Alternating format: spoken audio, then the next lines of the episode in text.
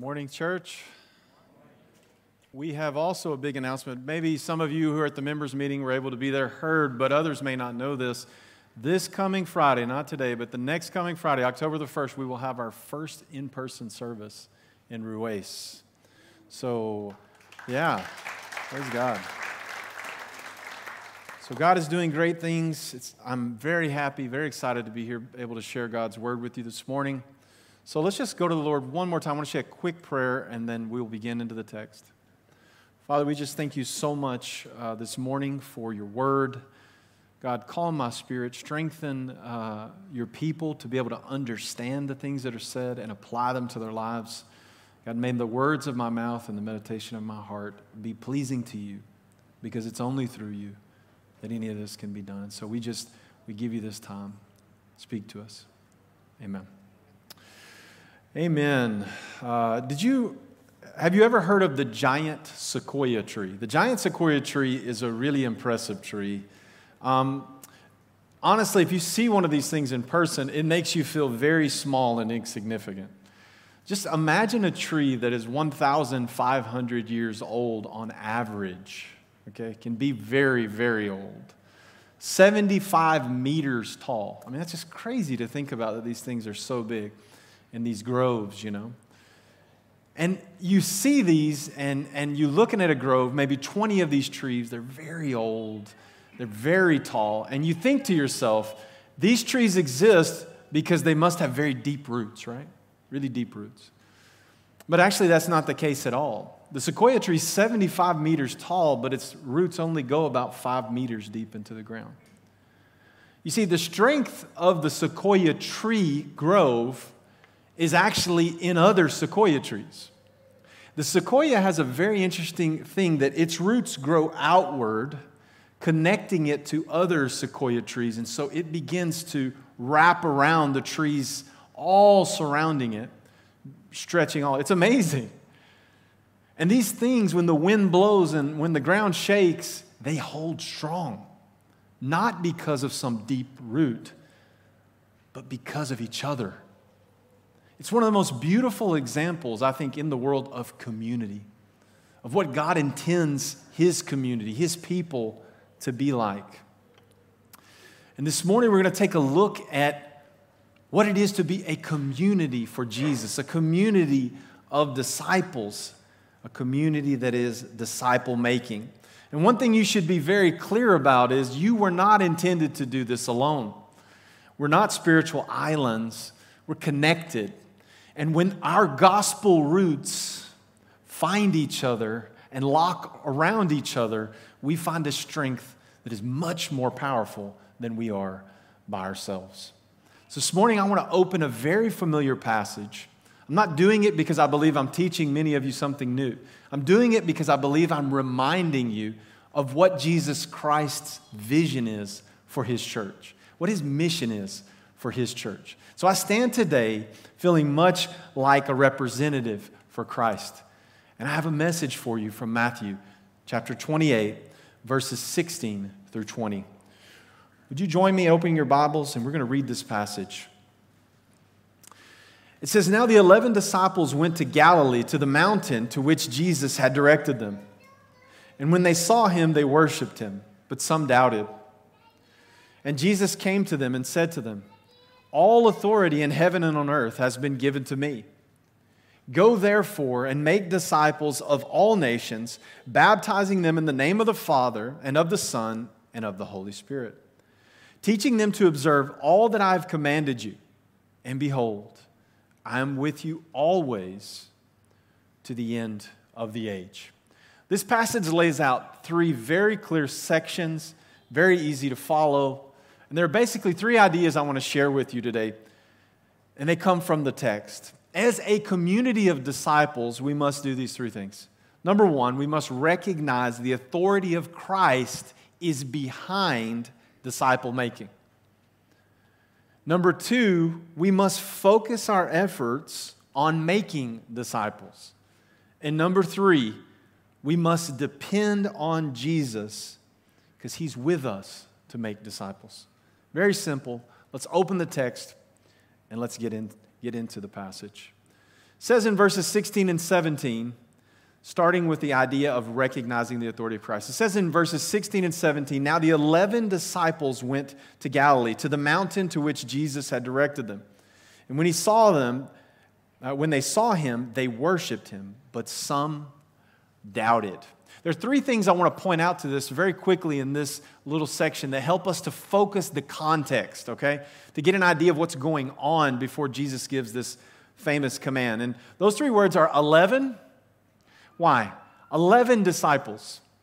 If you read that, you're immediately thinking, where's the 12th guy, right? And if you haven't been reading this story, you know there's been 12, there's been 12, there's been 12, but what has happened is Judas has betrayed them. He's abandoned them. And so it's immediately letting you know the, the group of people that are receiving this amazing command, they're hurting. They've been abandoned by their, one of their closest companions and brothers. The second word coming in the text is coming from the mountain of Galilee. Just think about it with me. How many of you would, after resurrecting from the dead, would imagine Jesus would pick a remote mountain somewhere in Galilee to appear to people? I mean, if we were in charge of this Christianity thing, we would probably pick downtown Jerusalem, right? I'm going to pick the center to show everybody who I am. I'm going to go to the Roman authorities. I'm going to appear and let everybody see who I am. That's not the plan at all. And this mountain in Galilee, it's obscure. It's so obscure, you don't even know the name of it. It's just some hill out in the middle of Galilee. But this is exactly where God picks. This is the place He chooses. And I think so often we think we have a better idea of which direction the church should go in, or the plan it should take, or how things should work. But the truth is, we just follow God. We listen to Him, we follow Him, and this is what He's he's going to be telling his disciples in just a few moments. And the third detail that comes from the text, and you probably saw this just reading through it, they worshiped him, but some doubted. Some doubted. That's an interesting statement. You've got a guy who's just been dead for three days. He resurrects from the dead. Says that as he appears to his disciples, some of them doubt, and some of them worship. Now, if you pay attention to the text, there's a little bit of disagreement amongst like scholars, people who study this. Were these the 11 that doubted, or were these others that were there as well? Remember, Jesus appeared at one time, according to Paul, to 500 people at once. Was that this moment? We don't, we don't know exactly. But the text itself says something that makes people think there were others there. Pay attention. It says, they worshiped him, but some doubted. As if there could be two groups here. The idea is not important whether it was a big group of disciples, whether it was smaller. The idea is this that even amongst the community, seeing, you're seeing a guy resurrected from the dead. It was complicated, it was difficult. And the reason I share these three details, the reason I believe Matthew includes them in his gospel, is he's trying to teach us something. And here's the lesson the church that Jesus chooses to transform the world was not a perfect church. There were Judases that were abandoning. They were in the middle of an obscure place that nobody was paying attention to. And the detail that I just shared, some of them had doubts. This is what it is sometimes in the Christian community. But still, with all of their weakness, He calls them and He brings them this great commandment, this great commission. It's to this crowd at this place, in this state of mind, that Jesus gives His declaration of authority. What does He say? In verse 18, he leaves us no doubt. He says, All authority, all authority in heaven and on earth has been given to me. At first glance, this may seem simple, right? You're thinking, this guy just rise from the dead, right? Of course, all authority in heaven and earth belongs to him. But if you think about this, if you've read through the whole Gospel of Matthew, Jesus has demonstrated his authority from start to finish right? I mean, you start reading back through it. Jesus called his disciples with authority. He taught with authority, they said, not like the scribes and the Pharisees. They said, Who are you? You think you have authority to forgive sin? Heaven and earth will pass away, but his words, they're so authoritative, they don't pass away. He casts out legions of demons by his authority. He heals the sick, the lame, the blind, and even raises the dead because he has the authority to do that. And so as you're going through the gospel, you see authority, authority, authority, authority. What does this mean, all authority now? The key is in the very sentence there in the text. He now says, All authority in heaven and on earth is given to me. You see, it's not the quality of Jesus' authority that changes, it's the extension of it.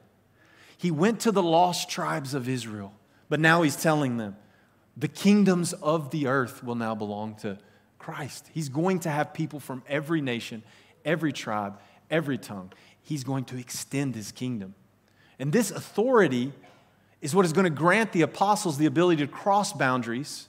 What boundaries are they going to cross? They're going to cross socioeconomic boundaries, they're going to cross ethnic boundaries, they're going to cross all kinds of geographic boundaries. And they're going to do it because Christ's authority is behind them, granting them the ability to do this. Because of his resurrection, he's now granted the authority to extend his kingdom over every border. There are four occurrences. All is so important in this text that there's four occurrences of the word all in this story. It says Jesus has all authority. It's to make disciples of all nations, to observe all his commands. And he says, I will be with you always. In the original language, all of the days. And you're supposed to grasp behind Christ is this pushing force, this, this striving force. His all is in this command, and his authority is totally in it. And when you begin to think through how this applies, it reminds me of a story of a friend of mine. I had a Hindu friend um, in India. And him and I got into a conversation one time, and he had been sharing with me, and I would come to his house and many, many times. And one day he says, You know the problem with you Christians is? He says, You think that you're right and everyone else is wrong. And I said to him, You think all roads lead to God, don't you? And he said, Yeah, I believe that. I said, Do you think you're right about that? He said, Yeah. So I said, You think you're right and everyone else that disagrees with you is wrong? And he was just silent. Here's the, here's the point. Sometimes as Christians, we're ashamed of the exclusivity of Christianity. We believe somehow that we're loving and we're good, but we don't want to tell other people that Jesus is the way, even though he says he is. And it's a little embarrassing sometimes for us because we have this false idea that we're exclusive while everyone else is not. But let me tell you how truth works. If you go to the bank and you try to tell the bank that there are two different numbers in your bank account, they're going to tell you, we're exclusive. If I tell you you have 10,000 dirhams, you don't have 10 million dirhams. If someone tells you 2 plus 2 is 5 and you argue with them that it's 4, guess what? You're being exclusive. Truth excludes opposites. It's always the way it works. And anyone that claims anything is true is excluding its opposite. So you don't have to be ashamed.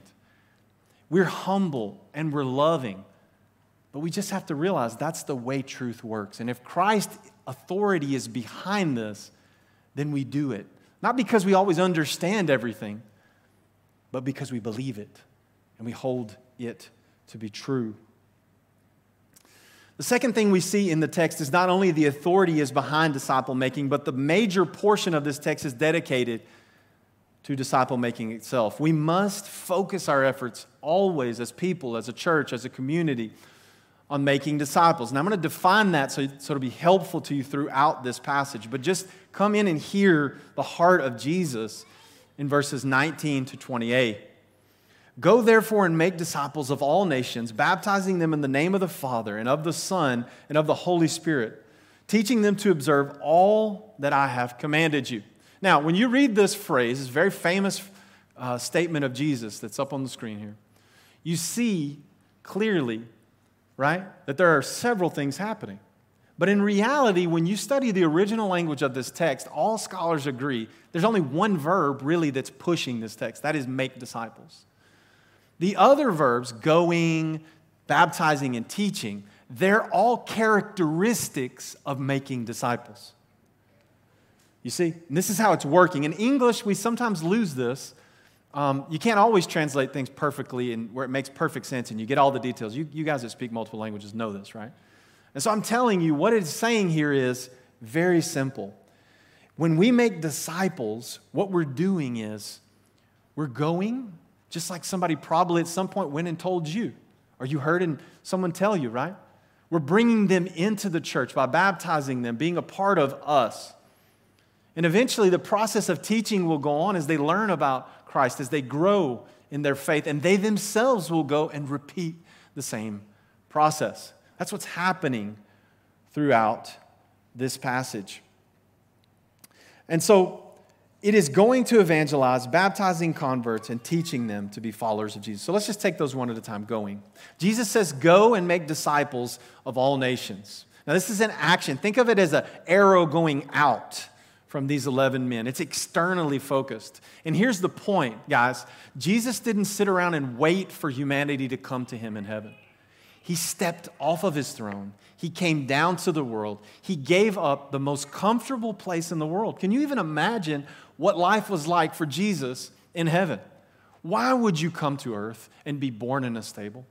It's because God had a mission for him. And he is our example, and we follow him, making and going and making disciples. Listen, you'll have to get out of your comfort zone. Sometimes that means crossing the room and talking to people you've never met before. Sometimes it means making friendships with people that maybe you're uncomfortable with, but that is what going is. Sometimes it's giving your money to stuff. Sometimes it's doing things in a lot of ways, guys. But this is part of following Jesus. We give up our comforts. Sacrifice and courage have always been the hallmark of Christians. And that is what it is to be going people. He doesn't mean nations like we would think. Today we use nations. We very much, in our mind today, think of passport nations, right? The UAE, India, China, Pakistan, wherever, right? And we got all these countries, and we think of nations as a passport, a geographical nation and political state. But that's really not what's meant here. In their time, there really was one big country, it was an empire of Rome, right? And what they have in mind here is much more what we would think of as something like families of people, like ethnic group type nations. And this is the way the Jewish people were. This is a classic example is the Jewish people. So the Jewish people in this time, I mean, they were spread all throughout the Roman Empire, but whatever city you went to, they had a synagogue. They still didn't eat pork. They had their little things that made them Jewish people, and this family was spread all over. And this is the idea in this text behind the word nation. The Jewish people are going to cross into other kinds of people. And this is what happened. Now, look around the room just for a second, guys. I know we live in this miracle room that we can't possibly recognize, but just think about the people in the room with you right now. How many nations are here? How many peoples are here? Do you, do you not know that this is a miracle?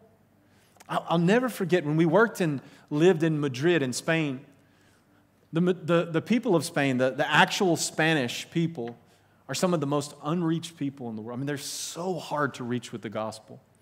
And in our church, one of the main ways we would see Spanish people get saved is they would walk into an international church and they would come in, and every time they would say the same thing How is it possible that you can have so many people together from so many places? You see, without even saying a word, just sitting in the room, the nations being present was a testimony.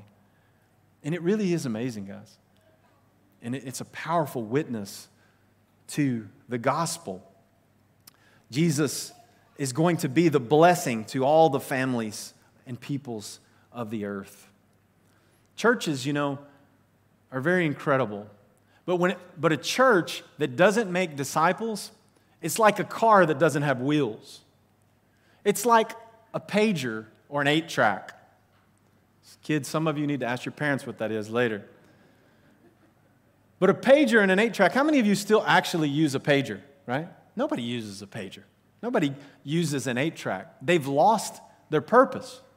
And this is the way a church is when it stops making disciples. When a church stops being a going church, it dies. When it becomes an, a club instead of an embassy, it dies.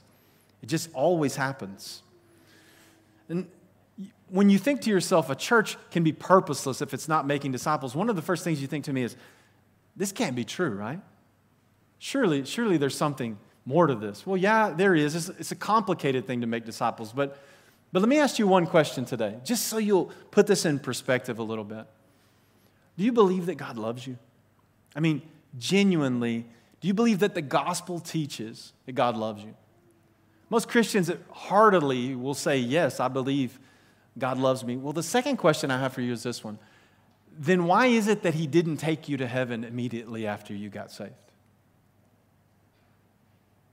You don't think God loves you? And the reason He doesn't carry us immediately is not because He doesn't love us. It's because He has a purpose and a plan. That's why He left us here. Listen to me. In heaven, we're going to be together forever. We're going to enjoy fellowship. We're going to eat together. We're going to be in a new heaven and a new earth with no sin, no sickness, no pain, and no problems. But guess what? No lost people. No one to go to anymore. And now he leaves us as a church and he gives us a purpose and he says, Go. Now is the time to go. The door in this world is shutting before Christ returns. And it's important that we're doing our part as a church, as a group, as an individual to see the nations reached, starting right here in this room, starting in your neighborhood. And this is what it means to be a going community of Christians. The second thing he says is baptizing. He doesn't just stop with going, because going makes converts. But making a convert and leaving them alone is a lot like people who abandon a baby, right? Someone comes to faith and they're born again and then they get abandoned. And that leads to very many problems in Christian churches often because this is what has happened. And that's not the call that he has. No, he fills us in on what's left for us to do. And this may be a surprising fact. I think, as a matter of fact, many people read this passage and they think to themselves, you know, how did this part get stuck in here, right? How did baptizing get put in here? I mean, we could just read the text and kind of skip through it. It would sound like this Go therefore and make disciples of all nations, teaching them to observe all the things I've commanded. And it fits perfect. Why would Jesus stop and take the time to mention something like baptism in the middle of probably the most foundational, important, vision casting message that he has for the church? Why would he do that? It's because it's a foundational piece of Christianity by what it represents. Jesus is always bringing us back to the truth. baptism is not essential for people to be saved. Don't hear me, don't get me wrong. That's not what the Bible teaches, but it is essential in what it symbolizes, okay? In what it symbolizes. Newly born again disciples publicly identify with Jesus through baptism, and they join a new family. Just listen to the text. He says, baptizing them in the name, singular, of the Father, the Son, and the Holy Spirit. And the idea is that this is something like a spiritual adoption ceremony in which the name of Jesus, the name of the triune God, is placed on people. And now you bury it, you, you bear it, you carry that name around with you. You are a witness to it. And I have a friend, I call it a spiritual adoption ceremony, and I, I have a friend, he has two adopted children from two different ethnicities. And they look very different one from the other. But one thing I repeatedly hear his children say again and again is, This is my family. This is my father. And this is what it means in many ways to be a Christian. We get baptized. Yes, we identify with Jesus. The name of God is placed on us. But not only do we get a father, we get a family. It's the same moment. And we have brothers and sisters from all around the world, from all ethnicities. And we're brought into a specific community like ECC. And in it, we have a family. This is surely what it means to have church membership, to have a God who gives his son for my salvation and makes a covenant with me, does that not automatically connect me to all the others in his family? But I take a step forward and I choose to recognize that. In ECC, we make it explicit. We come forward and we say, Yes, I want to be a part. I want to take on that mantle and responsibility of what it means to be a church member, what it means to be a Christian. You know, in ECC, we do many things like uh, membership meetings, like uh, church discipline. And they're all things tied to the gospel. And you may not have ever connected these things, but they're all tied together to this passage. Everything is about making disciples. And being a member is becoming the disciple, making the disciple, getting involved in that. And church discipline, listen, church discipline is not given to people because they don't pay their parking tickets. Church discipline is given because of serious public sin when someone takes the name of God on them and then blasphemes it by their action. They unwitness, they unmake disciples. And it's only after many attempts to go after people to convince them to turn away from the sin that's killing them and destroying their family, destroying their life, that, that we end up having to do church discipline. But what we're doing is protecting the name, being a witness and making disciples. Baptism, church membership, churches, they're all connected. And a strong church is one that accepts and walks in the things God commands. And this is a blessing, guys. You're truly in a very unique place that these things happen and they happen in a biblical, God honoring way. The last thing we read is that he says teaching. It's the third thing that characterizes making disciples. And so, not only is it a process by going and identifying with Christ and his people through baptism, it's seen in teaching his disciples to observe everything he's commanded. So let me just point out a few details in the text in verse 20. It says, teaching them to observe all that I have commanded you. I just want to say something that should be obvious, but you know, teaching is not optional for Christian communities.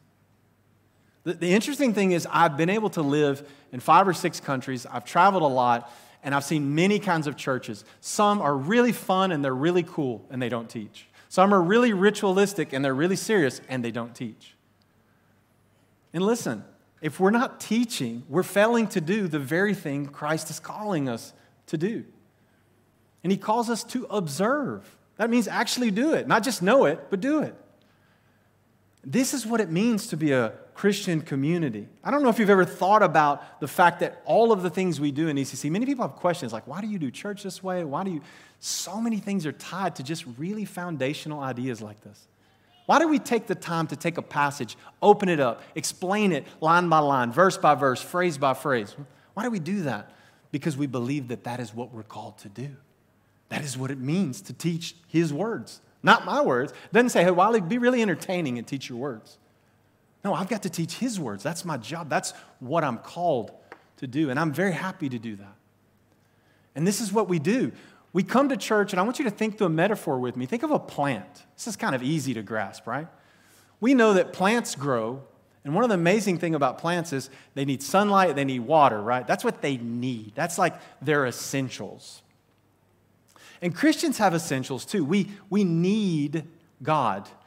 We really, the service that we do that's really important and primary and necessary is the gathering, weekly gathering we have on Fridays for the church. That's something we see as fundamental, essential, right? But hey, we offer all kinds of other things, good things like life groups, like being involved with women's ministries and men's ministries and children and teens. And we, we want to equip parents to be disciple makers in their home. We want to take this command and spread it in every direction, right? That's, that's what we're attempting to do because this is what Jesus commands. And all of those things, they may not be sunlight and they may not be water, but let me tell you, they're fertilizer. They'll make you grow in a way spiritually if you participate and you get involved. If you're in a group where you can confess your sins, where you can ask for help, where you can share your problems, where you can study the word, it's like fertilizer to your spiritual growth. And so understand that all of these things we're doing, we're not doing them because we think it's a good idea. We think this is the way Jesus commands us to teach and to make disciples. It's very, very key. It's very important. And those things are very difficult to do online. You know, I know many people love in a consumer age, we live in a consumer age, right? Where everything is like, um, you know, you get your WhatsApp messages and hey, come buy this, and everybody's trying to convince you to go eat out at their restaurant, and it's all consumer, consumer, consumer. And many times the church sends out a message, and it's almost like consumerish from people, right? It's like tea or coffee after a meal. We see church, many people see church in a consumer way, and they see it like tea and coffee after a meal. It's good, but it's an option, right? But we just don't understand the concept. being a part of a Christian community is not an option in the Bible. It's something God calls us to, and we're disciple makers, making disciples, planting churches, going about doing it in the way God commands us to. So let me just address three things that I think are common misconceptions about this command, okay? And I'm, if this is you, I hope you just listen, take it to heart, and maybe this will encourage you. The first misconception that people have, that is the wrong idea they have about the Great Commission, is that it was only for these 11 apostles, or it's only for pastors or missionaries or missions organizations. They tend to push the command off to someone else. Like, this doesn't belong to me. I don't own this. This is someone else's, right? And just the text itself just really doesn't allow that. If you see this text, you can't think this is the apostles only, right? Think about it. You've got 11 guys that are charged with making disciples in every nation. And Jesus ends the command by saying, I'm going to be with you always to the end of the age. They surely died before the end of the age. No, the idea was that he was giving a command to them and that through them this command would spread through his disciples and that it would be repeated again and again and again. And it's not just for pastors and it's not just for missionaries. Praise God for pastors and missionaries. But guess what? The whole church has got to rally around them or they're going to they're going to die spiritually. They can't do this by themselves. And they need you. And you need them. So that's just not an idea. And mission organizations, they're wonderful. I used to work for a big one. And in 2013, I had a massive shift in my thinking, just a big shift. You know what happened to me? I worked for a mission organization that would send us to very remote places. I remember I used to live in a town you had to drive 14 hours to get there, there was no plane. So remote. And I would get out there, and you know what was funny? There was already churches there. I was trying to reach a particular group of people that were hard to reach, yeah. But there were already some churches. And he, the thing I wanted to do was work through the church. I wanted to help the Christians reach to these communities. They were willing to do it. You know what the mission told me? Go around them. Don't work in the church. And I'm just going to tell you, I believe more than ever that this command was not given to mission agencies. This command was given to the, the community of Jesus, the church. And this is what God is calling ECC to be. You know why we're excited about planting churches in ECC? We're excited because we know every time we do it, we're making disciples. You can't plant a church without making disciples. It always happens. And it's exciting. In Ruwais, guys, we pray that we see God multiply. Many people come to faith, many disciples are made. And praise God because you're behind that. You're praying for that, you're giving to that. You're with us. We're not alone. And, I, and I'm thankful for that. And so, this is the church's job I think about Adam and Eve. When you think about Adam and Eve, when Eve picks the fruit and she hands it to Adam, and as you're reading through this account, it goes on to say that when God confronts, he doesn't confront Eve. He actually confronts Adam, which should catch your attention in the text. He comes to Adam. And many times churches push off things on missionaries. They push off things, Christians push off things on pastors, or they push off things on mission agencies. But on Judgment Day, when they appear before God, He's not going to say, Did the mission agency do it? He's going to look at the church and say, Did you do it? Were you a part of it? Because this is all of our call. You with me? Does that make sense? The second misconception I think about this is that disciple making is something that happens in a classroom only, right? It's like this idea that I'm going to take course one, two, three, and four of how to be a disciple, and boom, I'm done. Like now I'm a disciple, I'm ready to go.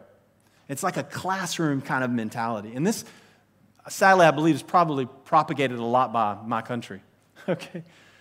But this idea is really, if you read through the gospel and you let Jesus define making disciples, what does he do? He goes out, he gets guys, and he says, Hey, come live with me, be with me, walk with me, do ministry with me, right? They were Jesus' apprentices. They walked around with him, they learned how to do ministry from him. If there's anything I'm really excited about in this church, it's the apprenticeship program we have. You may not know this. ECC has a program where we bring people, and usually from countries where there are few churches or very needy of churches. One of those arrived yesterday. Be coming to church pretty soon with us. Praise God. And they go through training. They walk with the pastors, they walk with the staff, they read books, they learn. and they, they get involved. And you know what they do? They go out and they plant churches that are healthy, that are biblical, that are God honoring. And this is, this is what it means. It's not for classroom only. Are you involved in someone's life and is someone involved in yours? I just challenge you. If you don't have a person that you can confess your struggles to, find someone. It's not classroom only. This is get in my life, I'll get in yours, and we help each other.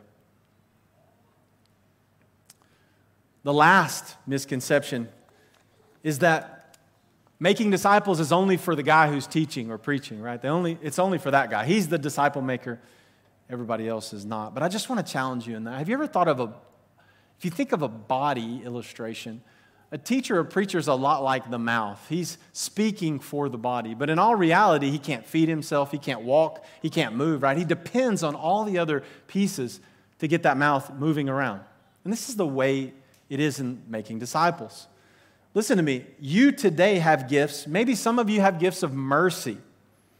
And you don't understand that every time you sit down and you listen to another person tell you their problems and you relieve them, another Christian tell you their problem, and you relieve them of your burden, you're making them more like Jesus than they were before. You're making disciples by listening to people. And when you serve in a million ways in this church, the Maharaj team is absolutely incredible. The ushers are amazing. When you come and serve, guess what? Every person you serve, you're serving them for the purpose of making disciples. I used to tell this to all the people that were in our team in Madrid, and I would say, because we'd serve cookies, and I would say, you know, you think you're not important, but every cookie you share is a conversation between Christians. And they build each other up. And we just, guys, I wish the Lord would open our eyes up to see when we teach children, when we teach families, when we meet with people for coffee, when we build people up and just listen. We're making disciples and we don't understand. Each one of us are doing it. You don't have any idea that your encouragement to that one person was just enough that made them want to share the gospel with somebody. It happens a lot and we have no idea. And so I just challenge you not to be of that mind.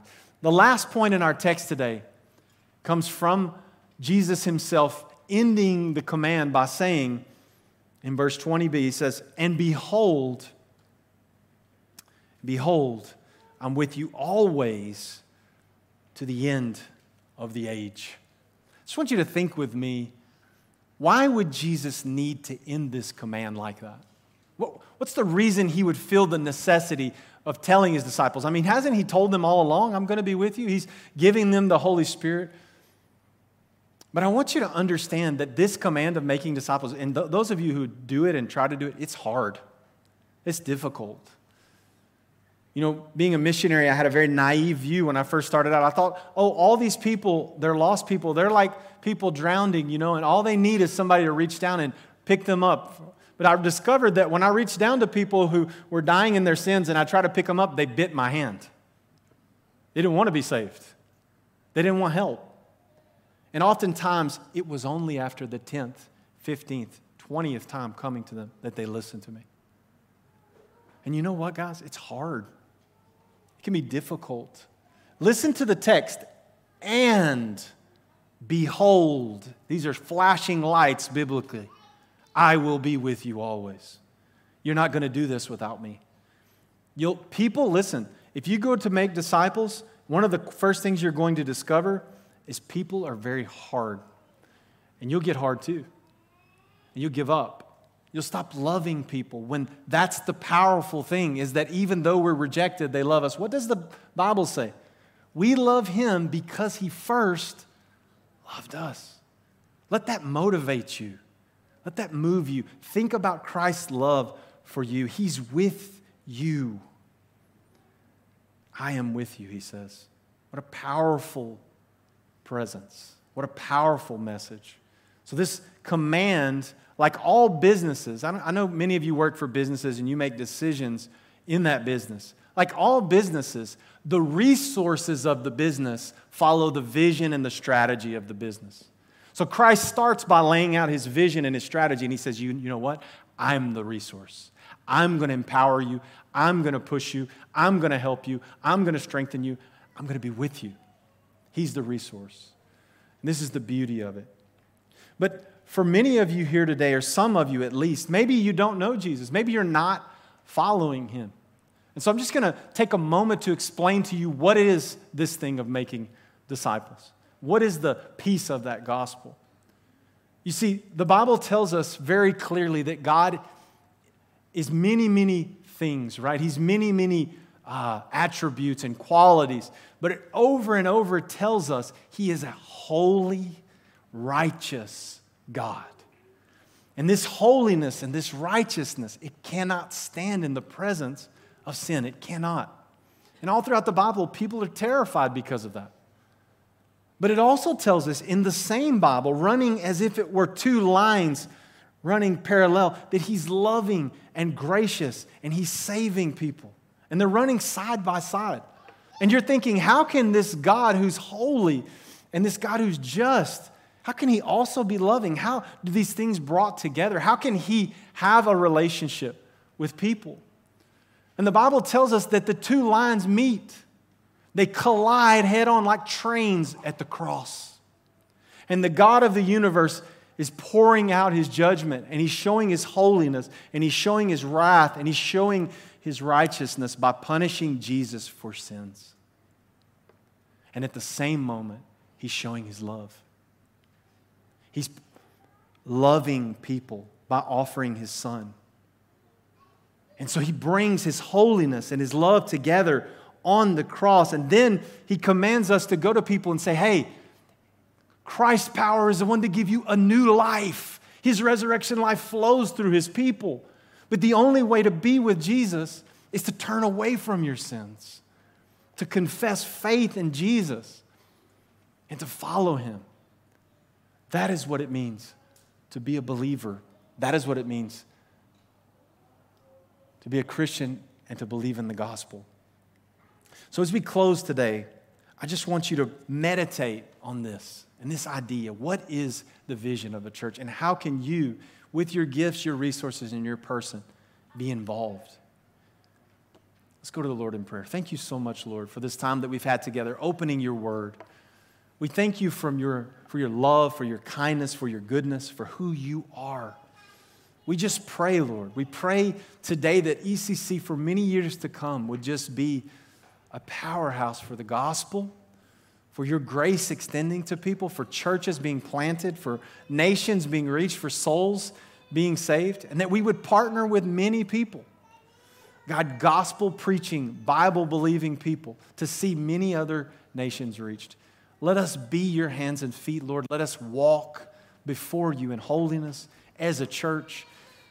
Let us be members and followers and believers.